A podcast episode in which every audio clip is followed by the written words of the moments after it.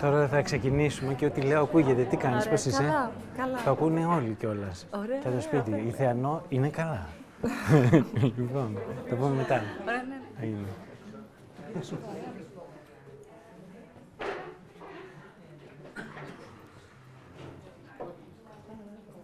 Λοιπόν. Αχ, τι καλά. Περιμένουμε λίγο και τα δύο παιδιά που είναι έξω και ελέγχονται. Α, έρχονται και άλλα δύο παιδιά που θα ελέγχονται, τα οποία δεν θα έπρεπε να αργήσουν αυτά ειδικά τα παιδιά, αλλά τι να κάνουμε.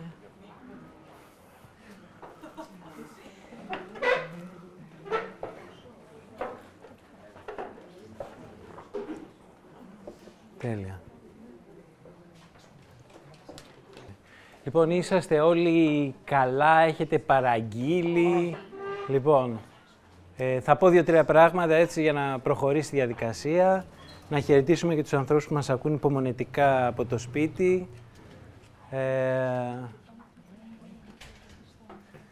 λοιπόν, για άλλη μια φορά ευχαριστούμε θερμά τον Γιώργο που βρίσκεται έξω στο κρύο, την Αγγελική, τον Κώστα, τον Στέλιο, την Κατερίνα Αγγέλου. Είναι ωραίο, έχουμε την Αγγελική και την Κατερίνα Αγγέλου. Έχουμε πολλές αγγελικές παρουσίες. Ε, σήμερα, ε, ως γνωστόν, είναι η μέρα γιορτής, είναι η μέρα του Αγίου Βαλεντίνου. Οπότε, χρόνια σας πολλά. Έτσι. Χρόνια πολλά σε όλους και σε σένα χρόνια πολλά και σε σένα χρόνια πολλά και σε σένα χρόνια πολλά και σε σένα χρόνια πολλά. Α, και οπωσδήποτε, σας παρακαλώ, να χειροκροτήσετε τη Μαρίνα που το καλό που της θέλω σήμερα γιορτάζει ειδικά. Παρακαλώ, χειροκροτήστε. Γιορτάζεις, έτσι δεν είναι; Ναι, ωραία. Λοιπόν, γιατί αλλιώς τέρμα η πορτοκαλάδα στο κρεβάτι, η φρεσκόζινη. Τέρμα, τα, τέλος πάντων, μην πω και τα μυστικά τη, της γαστρονομίας του σπιτιού μας. Λοιπόν, ε, υπάρχει ένα θέμα με αυτή τη γιορτή του Αγίου Βαλεντίνου που είναι ε, και το πρόβλημα και το ωραίο της, που είναι ότι μιλάει για τους ερωτευμένους, λες και είναι όλη την ώρα ε, πάρα πολύ ευτυχισμένοι και τρέχουν δεξιά και αριστερά και προσφέρουν λουλούδια ένας τον άλλον. Υπάρχει μια θεωρία συνωμοσίας που λέει ότι είναι μια γιορτή που την επέβαλαν οι ανθοπόλυδες. Λοιπόν, εμείς, ε, ενώ αγαπάμε τους ανθοπόλυδες, θα κάνουμε το εξής. Θα ξεκινήσω στην ουσία με έναν τρόπο που θα βοηθήσει μάλλον τους βιβλιοπόλυδες. Ε, ως γνωστόν, πέθανε πρόσφατα η Μαριανίνα Κικριεζή και θα διαβάσω ε, δύο σπο- αποσπάσματα, την αρχή και το τέλος, από ένα παραμύθι, το οποίο στην ουσία έχει μεταγράψει ενός Άγγλου, ε, αλλά με την προτροπή να, ο καθένας από εμάς να αγοράσει τουλάχιστον δύο αντίτυπα. Το ένα το έχεις στο σαλόνι, το άλλο στην κρεβατοκάμαρα και γενικά είναι απολαυστικό να το διαβάζετε. Άμα έχετε παιδάκια, δέστε τα στην καρέκλα δίθεν ότι τα διαβάζετε για αυτά και διαβάστε το. Είναι απολαυστικό. Νομίζω ότι θα συμφωνήσετε μαζί μου τώρα σε λίγο. Λοιπόν, ε, κάτι σκέφτονται εκεί απ' έξω, κάτι συμβαίνει. Δεν μας αφορά. Εγώ ξεκινάω με το «Είμαι ένας βάτραχος μικρούλης, ο Εμμανουήλ Αλφα Μπακακούλης».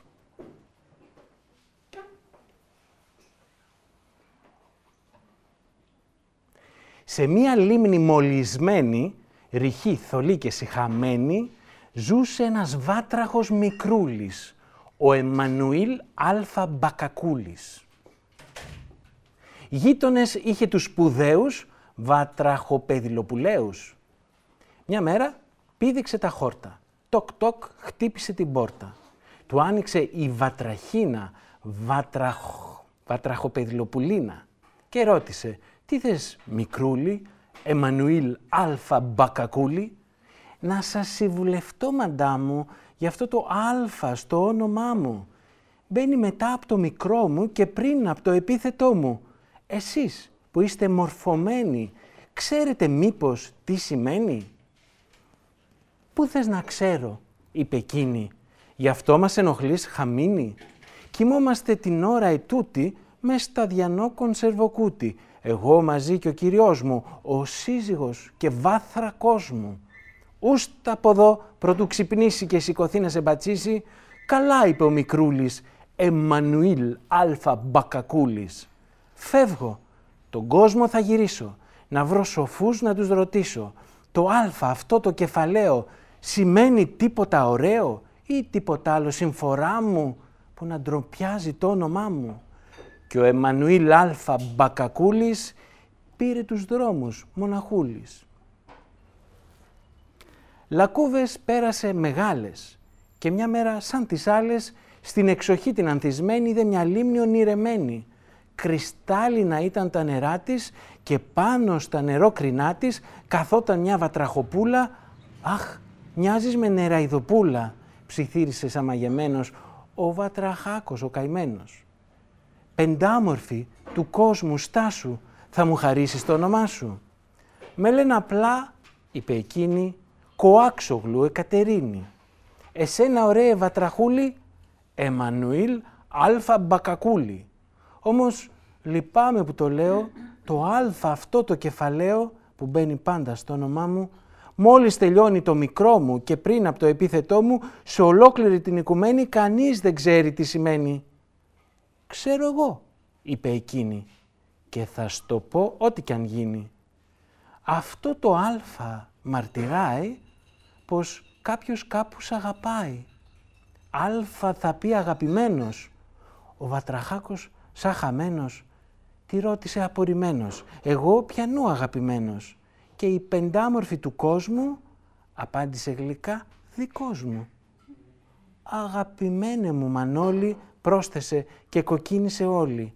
Σ' αγάπησα μόλις σε είδα πίσω από εκείνη την τζουκνίδα. Και ο Βατραχάκος επομένως απάντησε συγκινημένος. Αγάπη μου Κατερινούλα νιώθω ζαλάδα και τρεμούλα και η λίμνη είναι τόσο ωραία, κάνουμε μια βουτιά παρέα. Και πέσανε χειροπιασμένοι, στη λίμνη την ονειρεμένη, ολόκληρη επιφάνεια γέμισε κύκλους και στεφάνια από τα μέτρητα φιλιά τους και από τους χτύπους της καρδιάς τους. Και όταν βγήκανε κρατούσαν πετρούλες που λαμποκοπούσαν.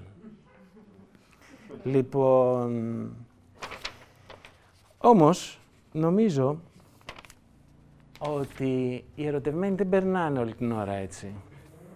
Οπότε σήμερα, μεταξύ άλλων, θα σας διαβάσω ένα ποίημα που έχω πολύ καιρό να διαβάσω, ακόμα και, και μόνος μου σήμερα το πρωί. Είπα, μην το διαβάσεις, θα το διαβάσουμε μαζί για πρώτη φορά. Λοιπόν, αυτό είναι ένα ποίημα το οποίο ε, είναι κομμάτι ενός τρίπτυχου, Εχθές διαβάσαμε το κομμάτι που αφορά την πόλη. το πρώτο του κομμάτι όμως είναι αυτό, το θα γράψω. Ε, η ιστορία έχει ως εξής, ένας άνθρωπος με τον οποίο αγαπηθήκαμε πολύ, κάποια στιγμή χωρίσαμε και μου ε, έγραψε κάποια στιγμή ότι ε, ναι, αλλά για μένα δεν θα γράψεις ποτέ. Εντάξει. Εγώ εκείνη τη στιγμή έτσι λίγο θόλωσα γιατί όταν, όσο ήμασταν μαζί δεν έγραψα κανένα πείμα γιατί όλα τα πείματα ήταν μόνο για εκείνη και ξοδεύονταν μέσα στην καθημερινότητα. Οπότε με πήρε λίγο το παράπονο, μετά όμως κατάλαβα ήμουν βλάξ και ότι πολύ απλά ένας άνθρωπος σου έλεγε ότι θέλω να μ' αγαπάς και να γράψεις κάτι για μένα. Οπότε άρχισα να το επεξεργάζομαι για καιρό και έτσι ξεκίνησε αυτό το πρώτο κομμάτι το οποίο θα σας το διαβάσω τώρα. Βέβαια, απλά έχετε κατά νου ότι Αυτά είναι, είναι τρία κείμενα. Το ένα μιλάει για έναν άνθρωπο, το δεύτερο μιλάει για την πόλη και το τρίτο ανοίγεται λίγο και έχει τον τίτλο «Σ' αγαπώ κρυφά» και μιλάει για μια αγάπη που μπορεί να είναι κρυφή ακόμα και σε εμάς. Λοιπόν, θα πω και κάτι παραπάνω για να είμαστε λίγο στην ίδια σελίδα. Ε, ενώ αυτό που κάνω από τότε που με θυμάμαι είναι να γράφω και να, να σκέφτομαι γύρω από την ποίηση, δεν έχω εκδώσει συνειδητά τίποτα. Όλα μου τα κείμενα ζουν μόνο όταν είσαστε εδώ για να τα ακούσετε και έχουν μεγάλες διάρκειες. Δεν, δεν μπαίνουν στην λογική στο μέγεθος που επιβάλλει η σελίδα, η κάθε σελίδα του βιβλίου, που λίγο μας καταδικάζει χωρίς να το καταλάβουμε, να μπαίνουμε στη λογική του σχολείου. Μιας μικρής παρατήρησης, που συνήθως και θεματικά μας καθοδηγεί να μιλάμε για τη μαγεία του κόσμου, για τα ρήγματά του, αλλά αφαιρεί λίγο μια τάση που ο λόγος την έχει, που είναι οι αφηγήσεις, που είναι αυτό το, το, μεγάλο ταξίδι. Όλα αυτά που λέω δεν είναι απόλυτα, απόλυτα ήταν η δικιά μου η στάση μέχρι πρόσφατα. Απλώς τα κείμενα που θα διαβάσουμε γενικά έχουν μια τάση να έχουν λίγο διάρκειες, κάπως να στέκονται και να σας δίνουν και το χρόνο εσείς να αφαιρείστε, ενώ εγώ δημιουργώ χώρο για να μείνετε και μόνοι σας αν θέλετε. Ας ξεκινήσουμε. Πίνω λίγο νερό έτσι να κάνω μια παύση.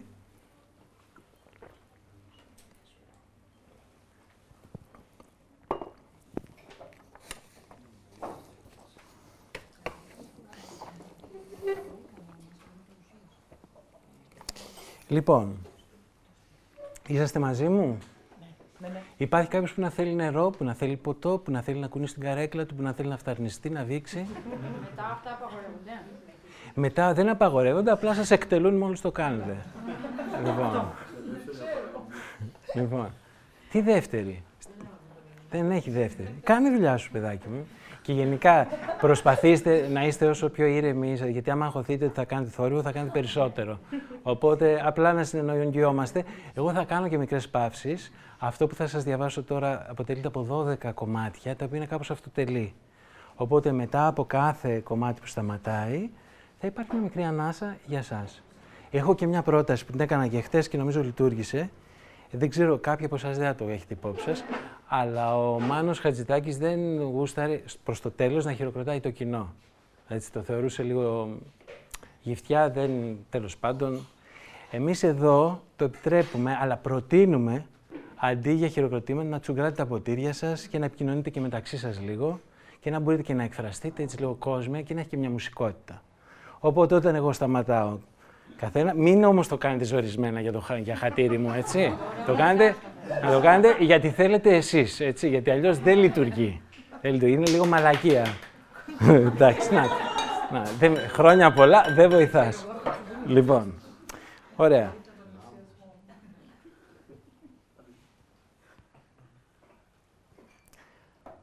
αλλά για μένα δεν θα γράψεις ποτέ.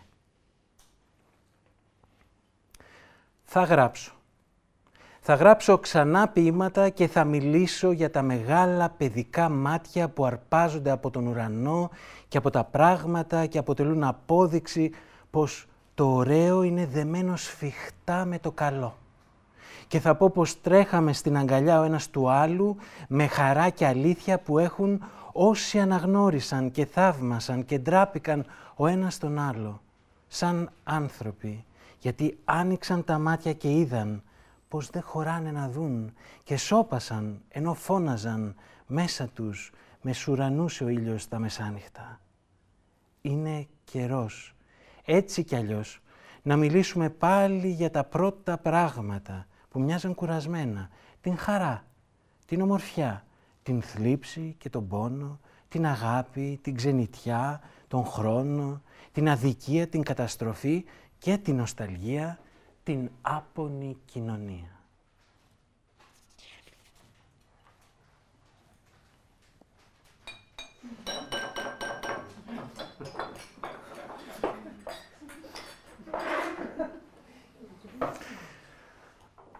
Οδηγούσα τη μηχανή και μέσα από τα δέντρα έπεφτε το φως στα μάτια σαν χρυσόσκονη και έλεγα πάλι να γράψω αυτό το ποίημα. Δυσκολεύομαι είναι αλήθεια, όσο το σκέφτομαι αμφιβάλλω. Για κάποια πράγματα ό,τι και να πεις μοιάζει μισό και άδικο. Και στην ποίηση δεν υπάρχει αδικία μεγάλη ή μικρή, γιατί εκεί βασιλεύει η προσοχή και όλα έχουν το ίδιο μέγεθος και όλα έχουν μια θέση. Οι γαλαξίες και το δωμάτιο που γράφεις, λαοί σφαγμένοι που μείναν ξεχασμένοι και γατάκια που πεθαίνουν με σπασμούς πατημένα από αυτοκίνητα. Ο ήλιος στην δόξα του μεσημεριού και τα δάκτυλα ενός νεογέννητου παιδιού. Αθώοι στην αγχώνη και έρωτες εγωιστικοί που ζήσαμε φανταστικά, μόνοι. Φλόγες θεολογικές και ιστορίες βαρετές που έμοιαζαν κάτι να κρύβουν, αλλά δεν μάθαμε ποτέ με βεβαιότητα. Η ποίηση αδιάκριτα κρατά μπροστά στο μυστήριο του κόσμου τους ανθρώπους. Έτσι δίνει χώρο στο κάθε τι να εμφανιστεί. Το μίσος μαζί με τη λατρεία και το θαυμασμό. Η αηδία με την επιθυμία. Η οδύνη και η χάρη της φιλοσοφίας όταν στέλνει ο Θεός τον ήλιο στο παράθυρο για να σε σώσει. Όταν ένα σκοτάδι σε φωτίζει και βλέπεις στην άσφαλτο τα κτίρια και τους περαστικούς σαν σκόνη του χρόνου και είσαι ήδη νεκρός, όταν βλέπεις έναν άνθρωπο όμορφο και είσαι σίγουρος πως βλέπεις το πνεύμα του και κόβει την ανάσα η αποκάλυψη. Όταν από την προσοχή, την πολύ, την ασταμάτητη, θες κάθε τόσο λίγο χρόνο παραπάνω μέσα στο χρόνο. Να πάρεις μια ανάσα γιατί όλα έχουν νόημα. Γιατί όλα λένε πως δεν χρειάζεται νόημα άλλο, αλλού. Και ξέρεις τι λέω γιατί κάτι τέτοιες στιγμές μου κρατούσε στο χέρι και με φρόντιζες και σου έλεγα πως με πιάνει ανυπομονησία να δω τι γίνεται στο τέλος και ήταν τόση η καλοσύνη σου που πάλι δεν άντεχα και στεκόσουν πλάι μου και κρυβώσουν λίγο από τη δική σου αγωνία και η φωνή σου ήταν τόσο γεμάτη φωνές που έμοιαζε με γυρισμό στο σπίτι και καταλάβαινες διότι δεν σε ενδιέφερε να καταλάβεις αλλά να είμαι καλά.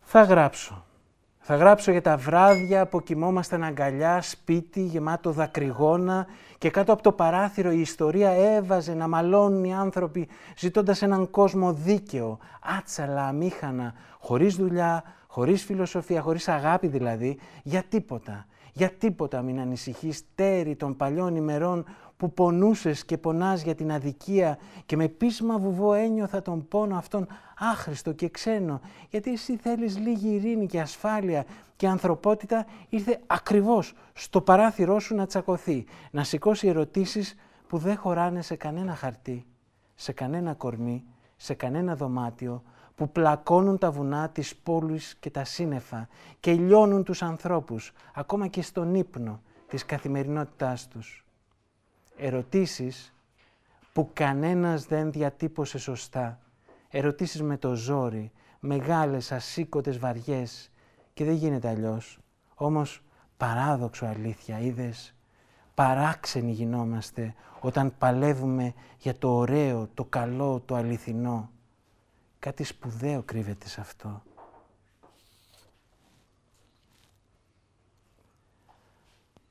Θα γράψω θα γράψω Δήμητρα για σένα, θα γράψω ποίηματα αφού το ζήτησες. Μα είσαστε τελείως βλαμμένες. Και θα πω πως ήθελες να με σκοτώσεις για να αισθάνεσαι ασφάλεια.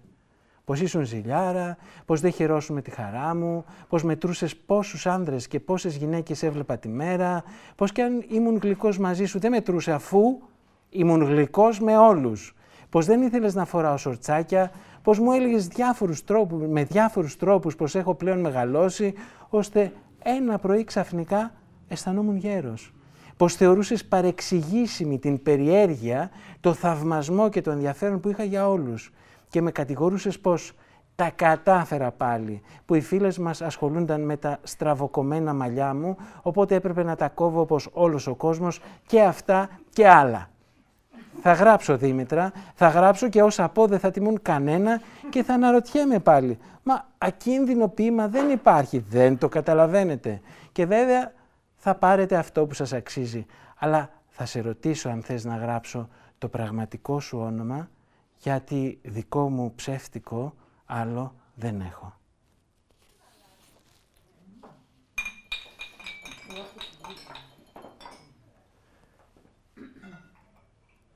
θα γράψω. Θα γράψω ποίηματα ξανά. Θα μιλάνε πεισματικά για την αγάπη, ως ένιγμα. Η αγάπη δεν είναι συνέστημα, δεν σταματά εκεί που σταματούν τα τραγούδια που ακούμε στα ταξί και αναπάντεχα μας αφορούν. Συνεχίζει και όσο προχωρά γίνεται πιο ελαφριά, μετατρέπεται σε γνώση, σιωπηλή, ήρεμη, ανοιχτή, απλωμένη σε όλα τα πράγματα, σαν ξένη. Κλείσε την πόρτα. και ενώ θα γράφω, δεν θα βλέπω το παράθυρο του τρένου και τα επάλληλα βουνά διάφανα στον αέρα. Μαγικά, μαγικά το ένα πίσω από το άλλο, αμέτρητα. Γραμμές απαλές, γαλάζιες, τρεμάμενες οι πλαγιές, ξανά και ξανά, ξανά και ξανά, γραμμές στον ουρανό από τα βουνά, χαμός γίνεται, γλιστράνε σαν κύματα αφρών, παράφορων, σε καταράκτες αθόρυβους του ουρανού που μείναν ακίνητοι για να μας δείξουν το νερό του χρόνου, αέρας και τα βράχια και τα χώματα, αίσθηση καθαρή που τυφλώνει και θα αφήνω την αγάπη για να μιλώ για αυτήν περίγελος. Αλλά δεν πειράζει, η αγάπη σου ταιριάζει και η τιμή σου αξίζει και ένα πείμα σου πρέπει, αλλά νομίζω και μένα μου κάνει καλό.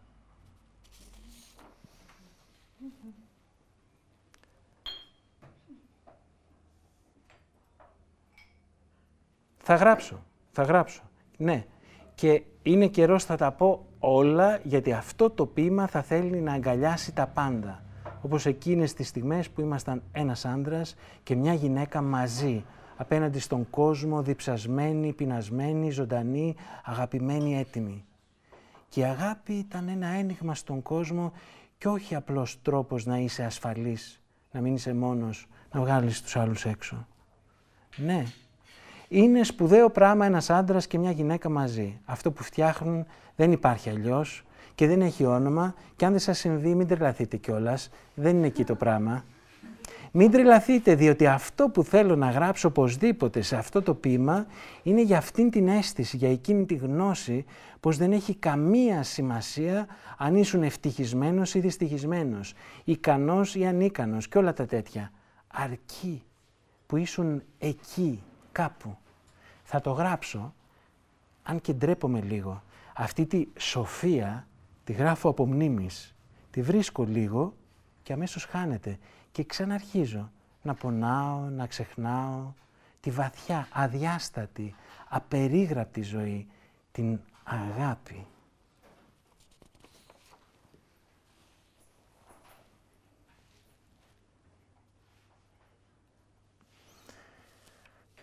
Θα γράψω ξανά και ξανά για το πρόσωπό σου το φωτεινό, το τρυφερό, το αγαπημένο που δεν τελείωσε ποτέ, όπου είχα την τιμή να καθρεπτίζομαι για τις στιγμές που αρπάξαμε σφιχτά ο ένας τον άλλο και μείναμε εκεί ακίνητοι για πάντα κάτι εξηγήθηκε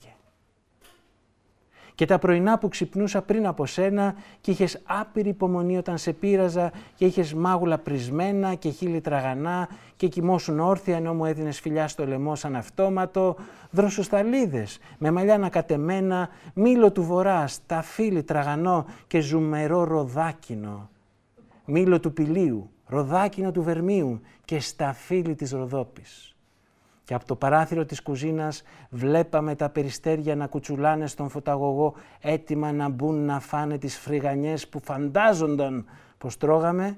Και από το παράθυρο στο σαλόνι βλέπαμε μπουγάδες και κυρίες που άπλωναν λέγοντας για μας πράγματα άσχημα, νομίζοντας πως ήμασταν καινούργιοι ένικοι. Και από το παράθυρο στο δωμάτιό σου βλέπαμε το σκύλο του γείτονα που κοιτούσε από το τζάμι ώρες ακίνητος σαν να περίμενε να τον σώσεις από τη σπιτική θαλπορή.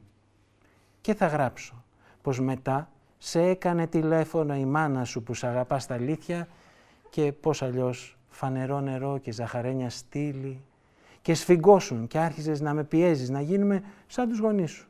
Και δεν γινόταν. Είμαι πιο κοντός από τον πατέρα σου και δεν ξέρω καν να οδηγώ αυτοκίνητο.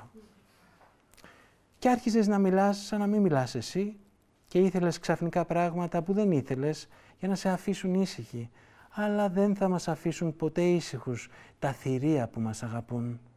Και είδα πως ένας άνθρωπος καλός, γιατί δεν βγήκες εσύ ένας άγγελος από το πουθενά, ρόδο μου μόνο και παιδικό τραγούδι, γίνεται ένα τέρας. Και δυσκολεύτηκα να μην χαθώ μέσα στο θυμό και την ανοησία, μέσα στην κατηγορία, μέσα στην ευκολία. Εγώ που σε πήρα αγκαλιά, ζεστό ψωμί και δροσερό πεπόνι, ζω πλέον μακριά σου. Θέλω όμως να ξέρεις αυτό που ξέρεις και να πω αυτό που θα ξεχνάς επίτηδες για να μπορείς να εκφράσεις την ανησυχία που σε τρώει και σένα και όλους και τα πάντα και δεν ξέρουμε από πού έρχεται, αφού πίσω από την αιτία της κρύβεται άλλη αιτία και πίσω από αυτήν ξανά και ξανά χωρίς τέλος μακραίνουν και κάπου σβήνουν τα δυσθεώρητα ελάχιστα ίχνη του φόβου και της ζωής και της ελπίδας. Είσαι φωτεινή, είσαι καλή, είσαι για μένα δώρο και σημείο της ζωής. Μην αμφιβάλλεις πια με κούρασες.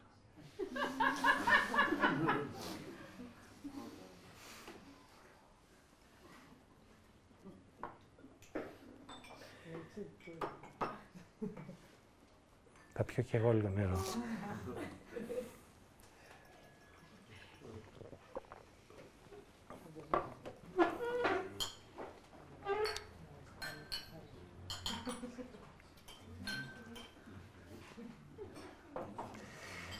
Θα γράψω ένα ποίημα που να διαβάζετε φωναχτά ενάντια στην άνοστη περίσκεψη της ποίησης που βλέπω γύρω μου και θα γίνει αφορμή για όλα τα πρόσωπα, ακόμα και εκείνα που σκέφτομαι πως δεν θα συναντήσω και σε μέρες μακρινές επόμενες θα ήθελα να συναντήσω.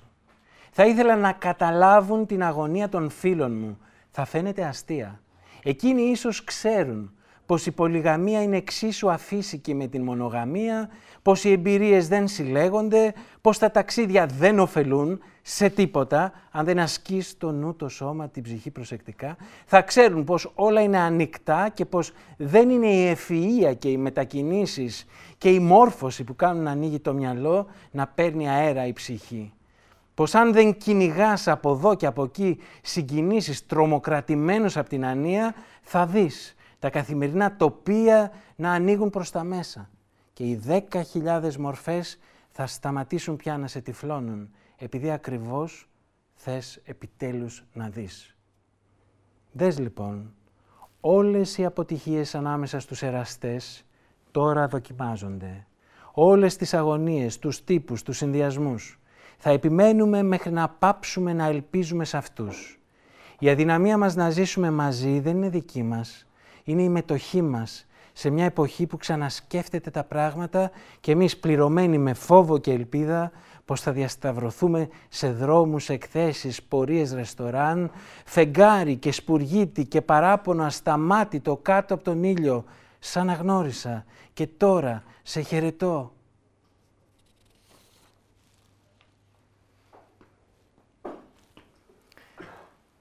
Θα γράψω, θα γράψω και θα θυμηθώ. Εσένα να κατεβαίνεις ανάμεσα στις μαργαρίτες κατακίτρινες μια πλαγιά στους Δελφούς. Εσένα κατάξανθη με ένα λευκό φτηνό φόρεμα νύχτα και μας μπροστά στο φεγγάρι δύο ξένοι στα τουρκοβούνια. Εσένα να εξαφανίζεις την ωραιότερη πίτσα που γνώρισε η ανθρωπότητα στη Χαλκιδική. Εσένα να ψάχνεις που πάρκαρες ενώ βρέχει, ενώ είναι νύχτα, ενώ οι δρόμοι μοιάζουν με ποτάμια, ενώ είμαι ράκος και περπατάω πίσω σου απελπισμένος και κάνουμε κύκλου στα στενά στο κέντρο της Αθήνας. Ναι, να ψάχνεις, να ψάχνεις που πάρκαρες. Εσένα και μένα χέρι-χέρι στις συμπλοκές, στα δακρυγόνα, τον πανικό στην Πανεπιστημίου. Εσένα με τα μεγάλα σου μάτια γεμάτα ανησυχία σαν παιδί σε διάφορα μέρη. Εσένα μεθυσμένο κορίτσι με προφορά βαριά της Σαλονίκης, ξαφνικά να κοιτάς κάπως χαμένα, αόριστα και αυτό το θυμάμαι σε διάφορα μέρη. Εσένα να κοιτάς το μπουκάλι της βότκας με ενθουσιασμό στο σαλόνι σου. Εσένα να με βυθίζεις στα ορθά ανοιχτά μάτια σου ενώ περιμένεις να σου πω αν μου αρέσουν τα καινούργια σου παπούτσια στη μέση του εκάστοτε δωματίου. Εσένα να οδηγείς ήρεμη, σίγουρη, αποφασιστική, ραλίστρια στους δρόμους της Νότιας Εύβοιας, ενώ εγώ κοιτάω τα γεράκια να κάνουν κύκλους στον ουρανό. Εσένα να διαβάζεις στην πλακόστρωτη πλατεία το μεσημέρι καλοκαίρι και οι σκιές των φίλων να στολίζουν τη λευκή σου μπλούζα στο πήλιο. Εσένα να μου λες πως είναι φορές που με λυπάσαι, με φωνή γεμάτη αηδία, ενώ εμένα με κατασπαράζει η βουβή θλίψη και η αναβλητικότητα αυτό στο σπίτι μου. Εσένα να κοιτάς την άσφαλτο για να αποφύγεις τον πανικό που σου προκαλεί το πλήθος για πρώτη φορά σε λαϊκή μετά από χρόνια στην Καλλιδρομίου. Εσένα βουρκωμένη να με ακινητοποιείς λέγοντας «Δεν αντέχω άλλο, δεν ξέρω τι να κάνω» στο δρόμο, στο κρύο που μας κύκλωνε, κουρασμένους, πριν ξημερώσει στο Λονδίνο και εγώ εκείνη τη στιγμή να αναβάλω επαόριστον τη δολοφονία που είχα αποφασίσει. Εσένα, χαμογελαστή και φωτεινή και έντιμη, σε διάφορα μέρη ή μάλλον στην καρδιά μου μέσα και στο νου. Ναι, να, πίστεψέ με.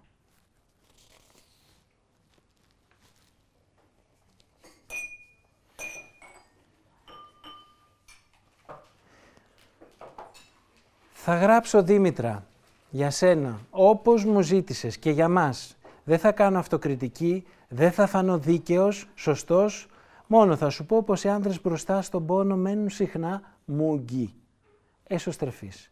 Και αυτό δεν σημαίνει πως δεν κάνουν σωστά, έτσι τους βγαίνει να κάθονται και να κοιτούν τον πόνο εν πολλής αμήλυτη. Υπάρχει κάτι καθηλωτικό σε αυτόν τον κόμπο που ανεβαίνει και όπως τον δέχεσαι αδιαμαρτύρητα, σαν να υπάρχει ομορφιά, αξιοπρέπεια, που μόνο από τον πόνο πιστεύετε.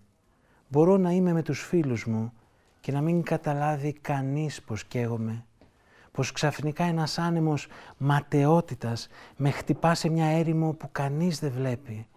Και εγώ εκεί πηγαίνω, από εκεί έρχομαι, ακόμα και ουρλιαχτά μπορώ να σηκώσω που δεν ακούει κανείς.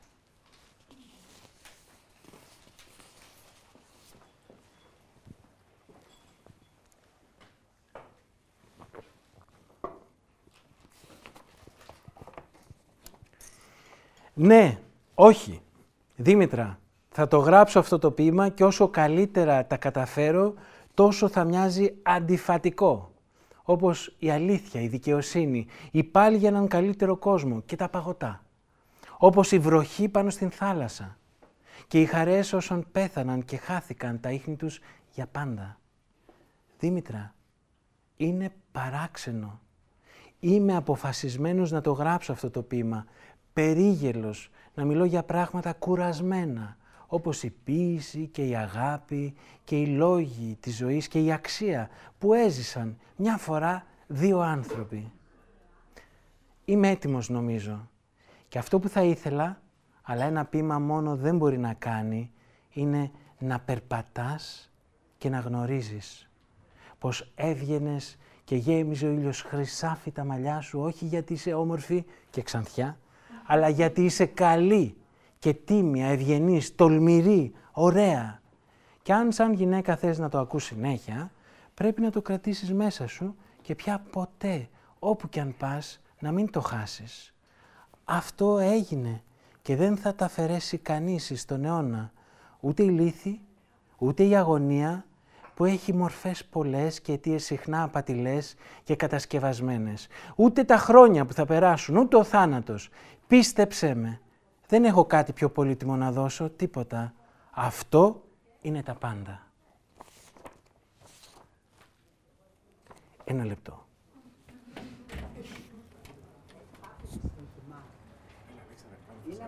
Ναι. Θα τα καταφέρουμε.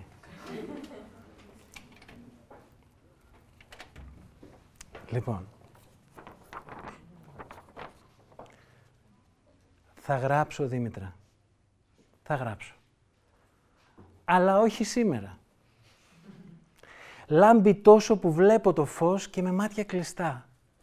Όλα έχουν σταθεί. Δεν μπορώ, δεν χρειάζεται να μιλήσω είναι ήδη ακίνητος ο κόσμος.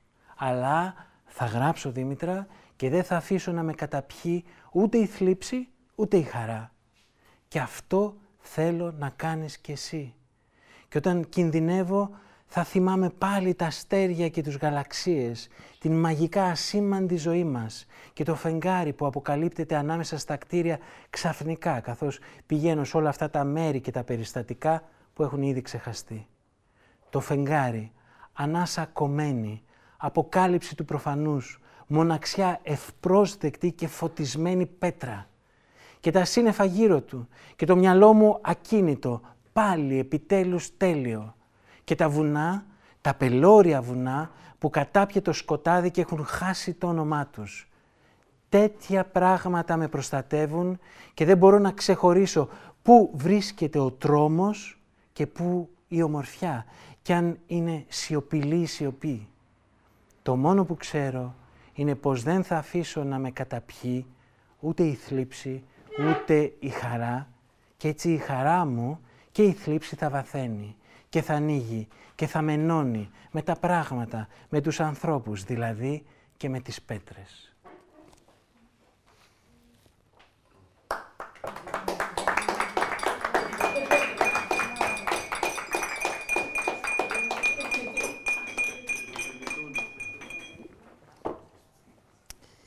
Λοιπόν, η ιδέα είναι... Α, με κακομαθαίνετε. Εντάξει. Λοιπόν, η ιδέα είναι τώρα να σας διαβάσω ένα άλλο κείμενο, το οποίο έχει τον εξής ε, δηλωτικό τίτλο. «Ο Βασίλης Τερλέγκας ατενίζει τον ωκεανό». Εντάξει. Μη γελάτε. Μη γελάτε. Ναι, ναι. Λοιπόν, ε, υπάρχει ένα πρόβλημα με αυτό το κείμενο, το οποίο και να θέλω, δεν ξέρω πώς μπορώ να το... Ναι, ναι, ναι. ναι. Ο Βασίλης Τερλέγκας ατενίζει τον ωκεανό. Το πρόβλημα λοιπόν με αυτό το κείμενο είναι ότι ε, επειδή ο Βασίλης, ο Σεβαστός, όχι εσύ, ε, και εσύ Σεβαστός είσαι, αλλά ο άλλος, λοιπόν, ε, είναι ένα απολύτως πραγματικό πρόσωπο. Ε, δεν ξέρω, αυτό το κείμενο έχει μείνει ε, ένα, άλλο ένα από αυτά τα πολλά κείμενα που μένουν κρυμμένα, χαμένα, σβησμένα. Λοιπόν, αλλά του έχω μια ιδιαίτερη συμπάθεια.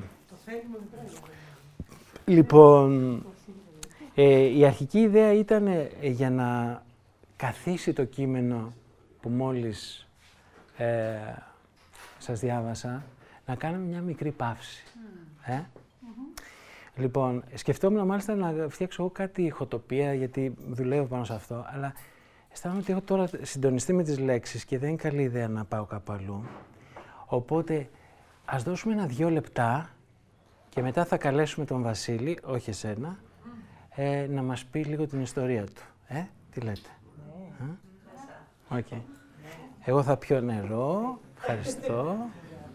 Και σε λίγο θα σας επαναφέρω. Δεν θα είναι για πολύ, γιατί άμα χαθούμε τελείως, είναι λίγο επικίνδυνο. Πρέπει να βρούμε μια ισορροπία, θα τη βρούμε μαζί, έτσι. Λίγο αυτό. Λοιπόν. Όλα εντάξει.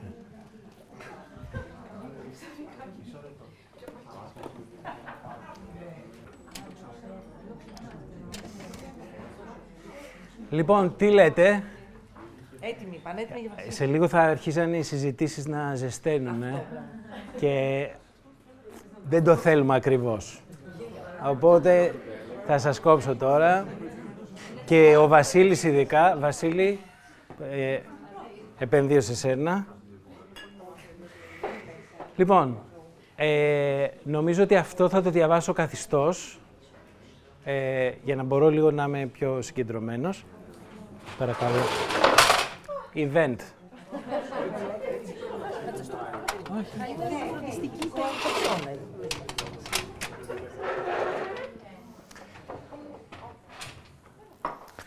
Λοιπόν, ως εδώ ήταν το διάλειμμα. Μια χαρά, Γιώργο, μη σε νοιάζει. Τέλεια. Για να μην βαριόμαστε είναι αυτό.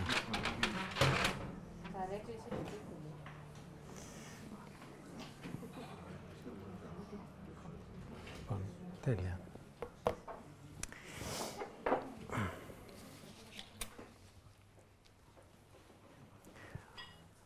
Ο Βασίλης Τερλέγκας ατενίζει τον ωκεανό.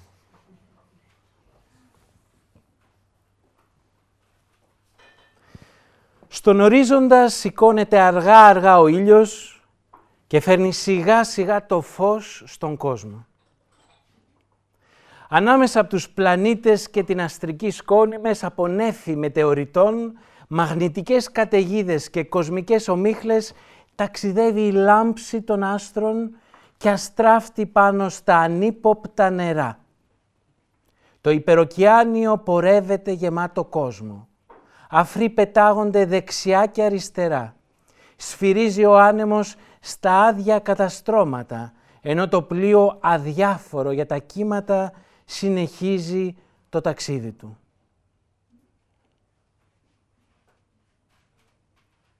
Έχει τα μάτια του ανοιχτά. Ώρα τώρα δεν σηκώνεται, σκέφτεται το παρελθόν και το μέλλον. Ονειρό πολύ. Στοχάζεται, θυμάται. Όλα ανάκατα. Το φως γλύφει απαλά το ταβάνι της κουκέτας. Είναι ο ήρωάς μας. Τον λένε Βασίλη. Βασίλη Τερλέγκα και ταξιδεύει με τον μεγάλο Μεσανατολικό και αυτός όπως τόσοι άλλοι τυχεροί και ρηψοκίνδυνοι. Δεν βγάζει άκρη. Βρίσκεται σε αδιέξοδο και έτσι το μυαλό βρίσκει καταφύγιο στις ερωτήσεις. Ερωτήσεις δυνατές, μεγάλες, πανανθρώπινες. Γιατί ο άνθρωπος να καίγεται από την αναζήτηση του έρωτα; Γιατί τον στοιχιώνει η τυραννία της μοναξιάς; Τι γεννά την αγωνία της συντροφιάς; Τι υπάρχει πίσω από όλο αυτό; Τι υπάρχει; Κάποια στιγμή σηκώνεται, πλένει δόντια, κοιτάζει από το φινιστρίνι, ντύνεται, διαλέγει βιβλίο, βγαίνει στο διάδρομο, ανεβαίνει στο μπαρ, στο έκτο κατάστρωμα, ζητά ένα καφέ να τον πιει διαβάζοντας. Εκεί που περίμενε να έρθει ο καφές, είδε να πλησιάζει το μπαρ μια ξανθιά καλοσχηματισμένη γυναίκα με ένα πρόσωπο γεμάτο αίσθημα, με πράσινα μάτια, να χάνεσαι μέσα τους αμήλυτος. Το βάδισμά της ήταν αργό και εύθραυστο, η ώμη της γερμένη προς τα μπρος, σαν ένα πουλί που ζαρώνει στα σύρματα και στο αγουροξυπνημένο πρόσωπό της είχαν μείνει ρητίδες από αμέτρητα χαμόγελα, γέλια και φωνές σαν να ήταν άνθρωπος επιρρεπής στη χαρά, στο μοίρασμα, στην ευτυχία, στη ζωή. Τον λύγησε η λιγοστή πρωινή θλίψη στο πρόσωπό της. Μόλις την είδε ήξερε. Τους πλησίαζε κάτι σπουδαίο. Κάτι σημαντικό και σπάνιο. Έκανε λίγο αριστερά να της δώσει χώρο στον πάγκο να ακουμπήσει. Γύρισε το σώμα του λίγο δεξιά για να βλέπονται και συγκεντρώθηκε για να την μαγνητήσει. Δεν φαίνονταν να συντονίζεται. Τότε αφέθηκε, δημιούργησε ένα κενό στο νου του για να την ρουφήξει μέσα. Ακίνητος, ανάλαφρος, ώστε να μην πιεστεί, καθώς μια καταμάχητη παρόρμηση θα την τραβούσε πάνω του. Ούτε αυτό λειτουργήσε. Τι άτυχη. Δεν καταλάβαινε τι συνέβαινε. Τα δευτερόλεπτα περνάγαν γρήγορα, αμετάκλητα, αδιάφορα για την ανθρώπινη μοίρα, ώσπου ο καφές του ετοιμάστηκε. Κρύος υδρότας τον έλουσε, του έφεραν με τέσσερα φακελάκια ζάχαρη όπως το ζήτησε και του τον ακούμπησαν μπροστά του και αυτός πριν τον πάρει την κοίταξε άλλη μια φορά, αλλά αυτή πάλι δεν κατάλαβε. Όταν έφυγε είχε πόδια από μολύβι και καρδιά από πάγο, ακατοίκητη, βουβή. Κάθισε σε ένα τραπέζι και έμεινε ακίνητος. Πέρασε κάμποση ώρα και άξαφνα, χωρίς να ξέρει πώς, βρέθηκε να γράφει σε μια χαρτοπετσέτα ένα πείμα. Του έδωσε τον τίτλο «Οι συνθήκες». Συνθήκες έφτιαχνα για να με αγαπήσεις, όλα στα έδινα χωρίς να σου ζητώ, όσα θυσίασα, μην, μην τα υπολογίσεις, θα σε ζεστάνουνε στο δύσκολο καιρό. Μα οι συνθήκες πια με διώχνουν από εδώ, δεν έχεις μέσα σου καρδιά ούτε Θεό και αν μείνεις αύριο με όνειρα που γίνανε πληγές, εσύ θα φταίς, εσύ θα φταίς, εσύ θα φταίς. Συνθήκες έφτιαχνα σε μένα να πιστέψεις και δρόμους άνοιγα να βγεις από τον καημό. Όσα θυσίασα μη μου τα επιστρέψεις, θα σου θυμίζουνε ποιος ήμουνα, εγώ. Μετά από αυτό αισθανόταν καλύτερα. Κάπως έτσι. Άναψε τσιγάρο, άνοιξε το βιβλίο του, αφέθηκε. Διάβαζε τον Πόρφυρα του Διονυσίου Σολομού. Τον Πορφύρα. Πο... Μη με μπερδεύετε με αυτό, παιδιά. Όχι. Λοιπόν, ο Πόρφυρας είναι ο Καρχαρίας ε, στα μέρη εκείνα, στα μέρη του Σολομού. Εντάξει. Λοιπόν, με μπέρεψε τώρα. λοιπόν, καθώς διάβαζε, στο βάθος τα νησιά γλιστράγανε και το πέλαγος συνέχιζε τη δουλειά του, όπως πάντα. Μετά από ώρα σηκώθηκε μέχρι την κουπαστή, κοίταξε τον ορίζοντα. Ο ήλιος είχε σηκωθεί, είχαν γεμίσει φως τα πέρατα, έβλεπες μια βραχονισίδα στο βάθος και τα σύννεφα άπλωναν λευκά νοτιοανατολικά, σαν αραιωμένες πινελιές ακουαρέλας. Αργότερα ένας μήνος γλάρων πέρασε κατευθυνόμενο σε κάποιαν αόρατη στεριά ή κυνηγώντα αόρατα κοπάδια ψαριών κρυμμένα στην σκοτεινή βραδικίνητη σάρκα του ωκεανού. Βυθίστηκε μέσα στο υγρό τρομακτικό βάθος νοερά και είδε πως το φως δεν μπορούσε να το τρυπήσει και είδε το σκοτάδι, πηχτό, πραγματικό, σαν κάτι που μπορείς να πιάσεις, σαν μια παγερή λάσπη φτιαγμένη από άπειρες εικόνες και γεωμετρικά σχήματα να χάνονται το ένα μέσα στο άλλο ασφικτικά. Και ενώ τα λέω αυτά να σας παρακαλέσω, όσο μπορείτε να μην καπνίζετε, γιατί δεν έχουμε αρκουδίσιο και εγώ έχω αρχιάστματος. Είδε τα γεωμετρικά σχήματα λοιπόν να χάνονται το ένα μέσα στο άλλο ασφικτικά, τόσο που τίποτα, ούτε η σκέψη δεν μπορούσε να το διαπεράσει. Και αισθανόταν μια έλξη για αυτό το θέαμα που κανείς άλλος δεν έβλεπε.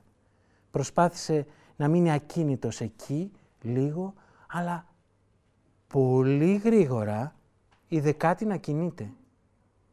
Είδε να αναδύεται ξανά μπροστά του η εικόνα της ξανθιάς γυναίκας του μπαρ και μετά από μια στιγμή έκπληξης γέμισε ο νους του νοσταλγία. Αποζητούσε κάποιον που δεν γνώριζε καθόλου και εγώ ήταν ολόκληρος. Εκείνη τη στιγμή αντιλήφθηκε πως είχε έρθει δίπλα του μια σγουρομάλα καστανή με πυκνά μαλλιά που ταρακουνούσε ο άνεμος και την ενοχλούσαν στα μάτια. Έμπλεκαν στα χείλη της, μαστίγωναν τα μάγουλά της. Την κοίταξε από πάνω έως κάτω και το ανάποδο, με προσοχή.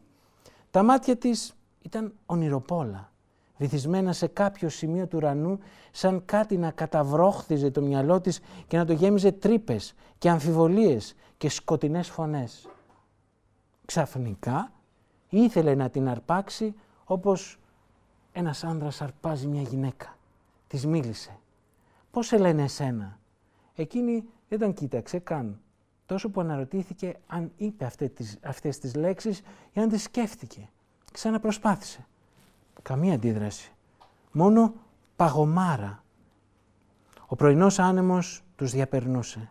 Δοκίμασε μια τρίτη φορά που σίγουρα ακούστηκε μια που γύρισε εκείνη και τον κοίταξε εξορίζοντάς τον από τον χρόνο. «Επιτέλους», είπε μέσα του, χωρίς λέξεις. Αλλά αυτός ο γλυκός τρόμος κράτησε λίγο, με την ίδια ταχύτητα αργά, χωρίς βιασύνη, απερίσπαστα, ξαναγύρισε το βλέμμα της στον ορίζοντα. Δεν ήξερε τι να κάνει. Ήταν όλα τα πράγματα ταυτόχρονα, μαγεμένος, έξαλλος, προσβεβλημένος και θυμωμένος. Αποφάσισε να φύγει αμέσως. Γύρισε στο τραπέζι του και έπιασε μια δεύτερη χαρτοπετσέτα και έγραψε κι άλλους στίχους. Τους έδωσε τον τίτλο «Φεύγω, είσαι θάνατος». Φεύγω γιατί είσαι η μοναξιά, είσαι το κρύο του βοριά, φεύγω γιατί είσαι μια φωτιά που μου παγώνει τη χαρά. Φεύγω γιατί είσαι θάνατος, θέλω να ζήσω. Φεύγω γιατί με σημαδεύει η ερημιά, και με σκοτώνουν τραγουδώντας τα πουλιά. Χαμένο όνειρο, είναι κοντά σου η ζωή, έχω και εγώ, βλέπεις, ψυχή.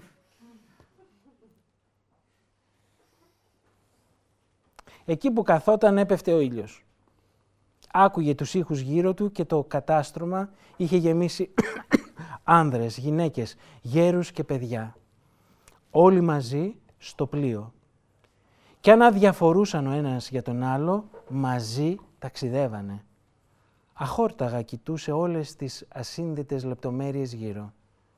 Αλλά μια κούραση τον κατέβαλε. Αισθανόταν ένα τεράστιο κενό.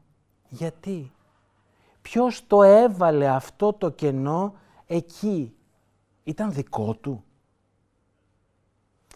Αυτό που όπως φαίνεται αναζητούσε ήταν η αγάπη. Μια αγάπη που θα άρχιζε και δεν θα τελείωνε ποτέ. Και ενώντας αγάπη εννοούσε έναν άνθρωπο να αγαπά συνέχεια, να τον αγαπά ασταμάτητα, να τον αγαπά χωρίς τέλος, να γίνει αγάπη πυρκαγιά. Στον ουρανό και την γη. Αυτό αναζητούσε και θα επέμενε.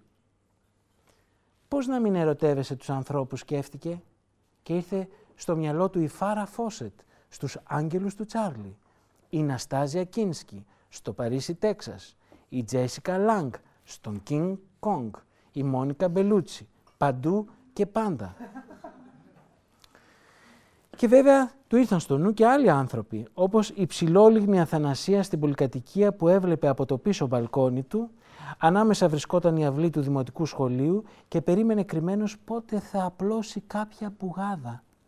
Και η Μαρία, η Ξαντή που έβγαινε με τους μηχανόβιους και μασούσε τσίχλε, τσίχλα και ήταν το πρώτο κορίτσι που φίλησε σε ένα παιχνίδι και η Ελπίδα που αγαπιόντουσαν και δεν το ήξεραν ο ένας για τον άλλον. Και εκείνη δεν το έμαθε κιόλας ποτέ. Ούτε πως αγκάλιαζε το παλτό της όταν έλειπε, ούτε πως όταν της μίλησε για ένα κορίτσι που είχε ερωτευτεί ήταν αυτή η ίδια. Και εκείνη πολύ στεναχωρήθηκε και έκτοτε απομακρύνθηκε. Με αυτές τις σκέψεις βυθίστηκε μέσα στο νου του για άλλη μια φορά για να βγει όταν ανακάλυψε πως εδώ και ώρα κοιτούσε απέναντι ακριβώς, καθισμένη σε ένα τραπέζι, μια πανέμορφη λεπτοκαμωμένη καστανή με στυλπνά μαλλιά που κύκλωναν ένα πρόσωπο αγγελικό. Είχε αφύσικα μεγάλα μάτια αμυγδαλωτά που έσταζαν καλοσύνη και γλύκα και μεγάλα τραγανά χείλη. Ωχ Θεέ μου. Ναι, χείλη σαν κεράσια, σαν φράουλες, σαν βατόμουρα, σαν φυρίκια, σαν τζάνερα, σαν δαμάσκηνα, νοπά. Κάποιες στιγμές το προσωπάκι της είχε μια τσαχπινιά, μια σπιρτάδα. Αυτό τον έκανε να ονειρευτεί ξανά. Ένοιαζε όλα τα άλλα να ξεχάστηκαν. Δεν μπορούσε να σηκωθεί από την καρέκλα του, να μιλήσει, να κάνει καμία κίνηση. Είχε ακινητοποιηθεί. Μήπως ήταν αυτή τελικά που έψαχνε και όλα τα άλλα που είχε ζήσει και ελπίσει ευτυχώς πέρασαν για να καταφέρει να είναι εδώ, τώρα, τη σωστή στιγμή, πρόσωπο με πρόσωπο μαζί της. Δεν θα ήταν άσχημα. Έβγαλε το πακέτο του και έγραψε τους στίχους. Κοίταξέ με.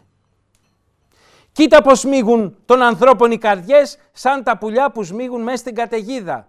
Πέρασα, ξέρεις, από του κόσμου τις φωτιές κι όμως στα μάτια σου μονάχα βρήκα ελπίδα. Κοίταξέ με, κοίταξέ με. Μακριά σου ούτε μια στιγμή δεν ζω. Κοίταξέ με, κοίταξέ με. Κι άφησέ με η ζωή σου να είμαι εγώ. Το μεσημέρι έκαιγε πλέον για τα καλά.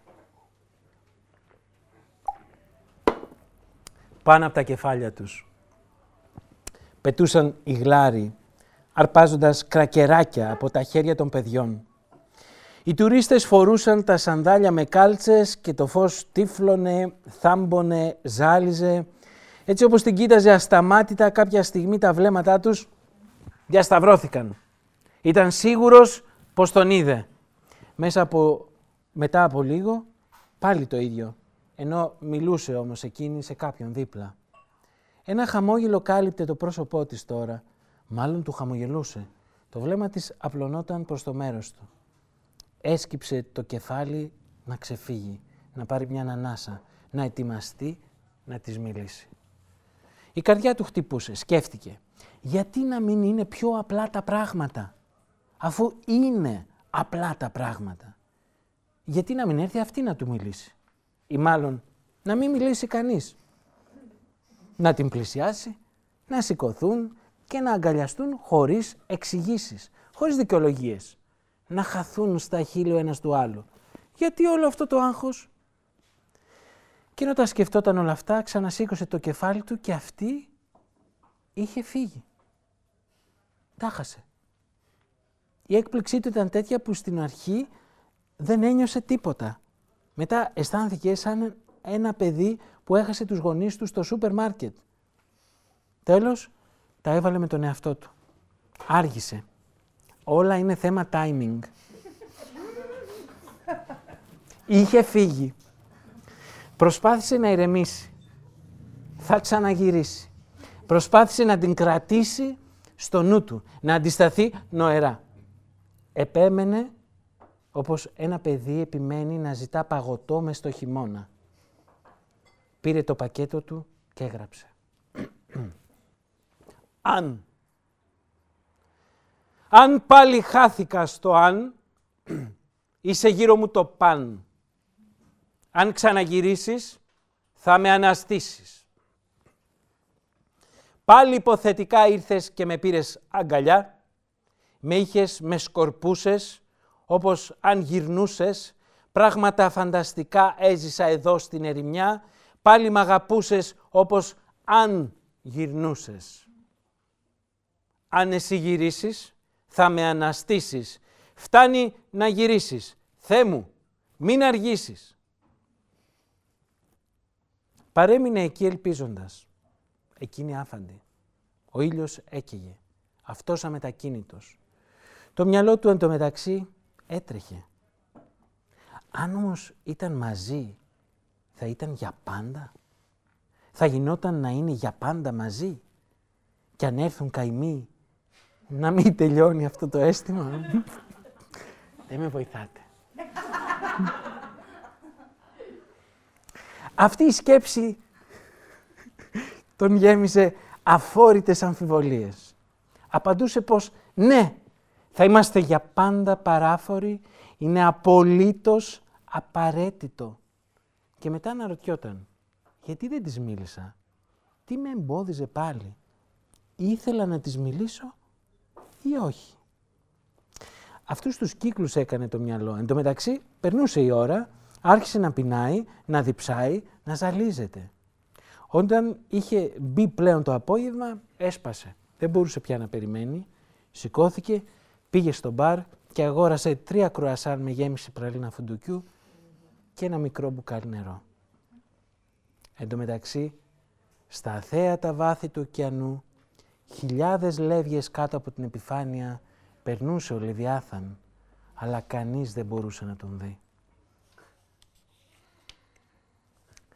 Εκεί που πήγαινε να καθίσει, είδε σε μια σκιά κάποιον να καπνίζει με μεγάλες ρουφιξιές.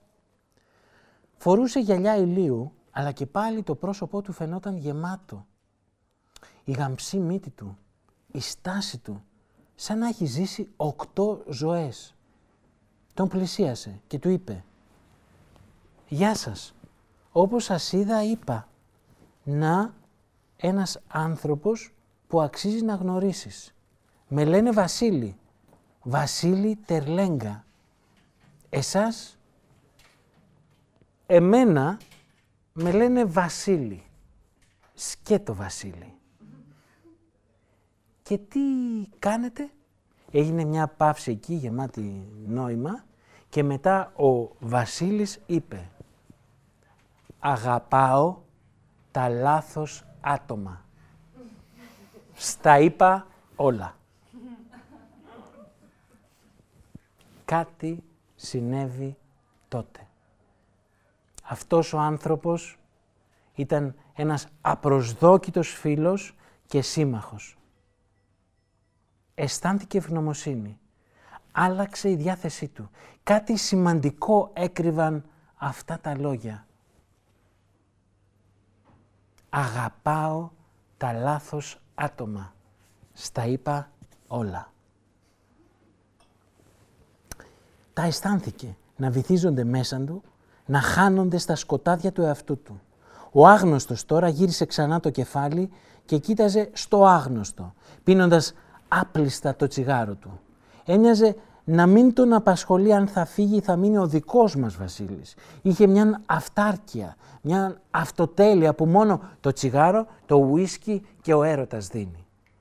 Η σιωπή του βάραινε, από κάπου ερχόταν. Δεν χρειαζόταν να πει κάτι άλλο ο Βασίλης Τερλέγκας, απλώς γύρισε και αυτό στην πλάτη του. Όλα τα τραγούδια μιλούσαν για εκείνον. Ανέβηκε ένα κατάστρωμα ψηλότερα, κοίταξε μακριά, εξαντλημένος από τα γεγονότα της μέρας, σάρωσε τον χώρο αποφασιστικά και σε ένα πάγκο του καταστρώματος είδε μια κοπέλα με κατάμαυρα μαλλιά κομμένα καρέ, κομψή ευλίγιστη, σαν γαζέλα και πρόσωπο λευκό σαν πορσελάνη. Ήταν κομψή, αλλά δεν στερούνταν απλότητα. Γοητεύτηκε. Αφέθηκε συνειδητά να την κοιτάει, χαρούμενος που υπάρχει τόσο, τόση ομορφιά πάνω στη γη. Ο Μέγας Μεσανατολικός ταξίδευε αποφασισμένος. Σκαρφάλωνε τα κύματα, άστραφτε στον ήλιο του απογεύματος, καθώς η μέρα άρχισε να γέρνει στην άλλη πλευρά του ορίζοντα. Ο άνεμος ξανάρχισε να παγώνει και οι αφροί πλήθαιναν στον ορίζοντα σημάδι πως θα φούσκωνε η θάλασσα τις επόμενες ώρες. Η σελήνη ήδη φαινόταν αχνή και σε λίγο θα βγαίναν και τα αστέρια από την Ανατολή στην αρχή και σιγά σιγά θα απλώναν μέχρι τη Δύση να φωταγωγήσουν τους ουράνιους δρόμους και τον αόρατο γαλαξία. Έτσι όπως καθόταν και άφηνε χωρίς ντροπή κάθε φαντασίωση να τον πλημμυρίζει, στοιχημάτισε πως εκείνη την γυναίκα την φωνάζαν Κωνσταντίνα. Σκέφτηκε πως μπορούσε σίγουρα να τον κάνει να πέφτει στα πατώματα για χάρη της και χαμογέλασε. Είδε τον εαυτό του να τρίβει το κορμί του πάνω της, πως καταβροχθίζει το απαλό λευκό σαν πανακότα κορμί της και άκουσε νοερά τις φωνές της και την αναπνοή της να βαραίνει. Είδε τα ρούχα της πεταμένα, ολόγυρα και φαντάστηκε το κορμί της να λυκνίζεται μπλεγμένο στο δικό του. Την είδε να έρχεται από μακριά και να του χαμογελά μια ηλιόλουστη μέρα σε κάποιο κεντρικό σημείο της πόλης. Την είδε να λείπει και εκείνος να καίγεται και να ανησυχεί. Την είδε κοιμισμένη το πρωί ενώ αυτός την κοιτάζει. Την είδε να τρώει ένα μήλο ενώ διαβάζει ένα βιβλίο στον καναπέ. Την είδε να του παραπονιέται πως είναι αδιάφορος και την παραμελεί. Είδε και τον εαυτό του από μακριά ανάμεσα σε ακατοίκητους, σβησμένους ανθρώπους. Να βηματίζει με ένα δύσκολο χαμόγελο, να προχωρά με μια αστήρευτη μοναξιά πάντοτε μπροστά του. Να βηματίζει σαν όλους τους άλλους, αλλά με ένα αγκάθι στη σάρκα του χωμένο και κάθε φυσιολογική χαρά αδύνατη, κούφια, ξένη. Είδε τον εαυτό του να φλέγεται σε μια χαρά που δεν φαίνεται και μόλις φανεί χάνεται. Είδε τον εαυτό του να πηγαίνει από την θλίψη στη χαρά και από την χαρά στη θλίψη όπως ο καιρός πηγαίνει από τον χειμώνα στην άνοιξη και από το καλοκαίρι στο φθινόπωρο. Ευγνώμων έβγαλε το κατάγραφο πακέτο του και έγραψε με το τελευταίο φως, όπως όπως. Όταν νυχτώνει η πίκρα με ζώνη και σε ζητώ. Όταν βραδιάζει το αίμα μου στάζεις φαρμάκι πικρό. Φαρμάκι πικρό. Και αν έφυγες, σε περιμένω. Για σε ανασένω, για σένα ζω. Δεν θέλω καλοκαίρια, τα δυο σου χέρια, μόνο καρτερό.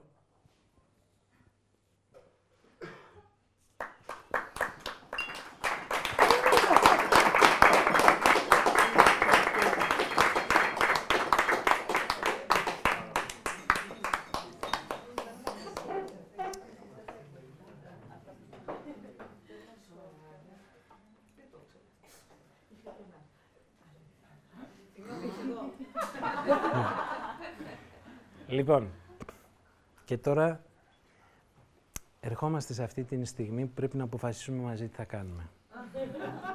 Ωραία. Κανονικά, νομίζω ότι τώρα πρέπει να σταματήσουμε. Έτσι. Εγώ, ε, όντως, τώρα, τώρα, είμαι, τώρα είμαι έτοιμος να πηγαίνω, αλλά ήδη νομίζω ότι είπαμε αρκετά. Είπαμε μάλλον πολλά και κάποια απατηλά απλά. Οπότε, νομίζω ότι τώρα εγώ πρέπει να σταματήσω. Ε, λες όχι εσύ. Να ρωτήσουμε κάτι πριν σταματήσεις. Ναι, ναι. Αυτό του Βασίλη Τερλέγκα του Τόστη, λέει. Ε, όχι ακόμη. Ε, ψάχνω να βρω, ψάχνω να βρω έναν κοινό φίλο βασικά. Μπορούμε να το κανονίσουμε, δεν είναι θέμα. Νομίζω πως πρέπει. ναι. Ε, ναι, όντως, γιατί δεν θέλω, δεν μπορώ να το στείλω έτσι του ανθρώπου, γιατί ε, μπορεί να παρεξηγηθεί ε, εύκολα. Ε, ναι. Παρόλα αυτά, νομίζω ότι ε, το καταλαβαίνετε κι εσείς ότι δεν έχει κάθε άλλο. Είναι μια, ε, ίσως κάπως λόγια, ε, υπεράσπιση αυτού του πράγματος και πραγματικά νομίζω ότι λέει κάτι πάρα πολύ σημαντικό και με εξοργίζει το ότι αρνούμαστε να το, να το δούμε, ας πούμε, και παραμένουμε σε πολύ εύκολες μπουρδοερμηνίες, ας πούμε, που έχουν και πολιτικό και ταξικό περιεχόμενο. Αλλά τέλος πάντων, μην χαθούμε όμως αυτό. Ε, το κέφι του πράγματος έχει πιο μεγάλη σημασία. Ωραία. Λοιπόν, κοιτάξτε τι θα κάνουμε. Θα, θα πούμε ένα ε, ευχαριστώ πολύ σε όλους που νωρά είναι εδώ. Ε, θα περάσει λίγη ώρα και μετά αφού ε, έχουμε ξεχάσει καν τα πάντα, ε, μπορεί να, να επανέλθω με κάτι, αλλά το αφήνουμε λίγο ανοιχτό. Έτσι.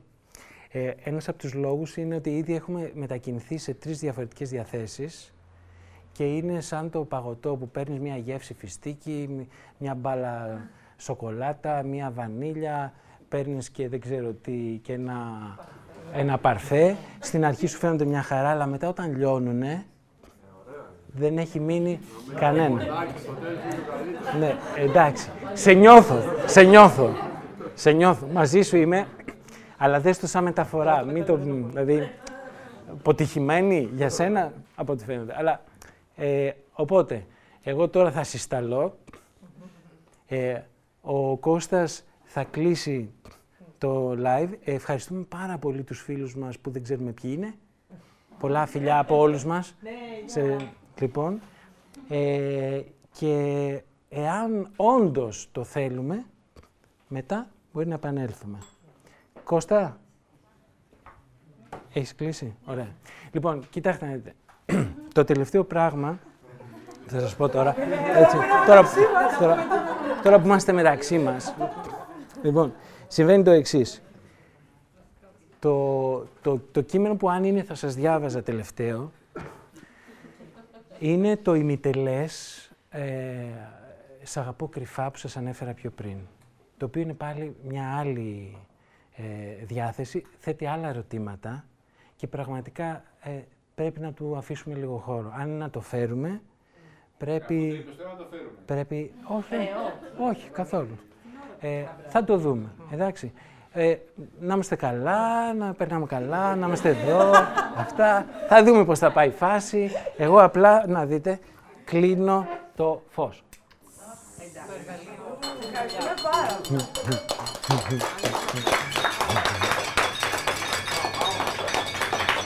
Τώρα, πρι... πιο πριν, πιο πριν, ρε παιδιά. Πιο πριν. Αργήσατε λίγο. Κώστα, ξανά άνοιξε λίγο το live. Τώρα είναι για το φιλί, για το φιλί. Εδώ είναι και Χτύπησε το κινητό σου; Όχι. Α, εντάξει. Θα σε έπνιγα. Να ζητήσω λίγο νεράκι. Ευχαριστώ.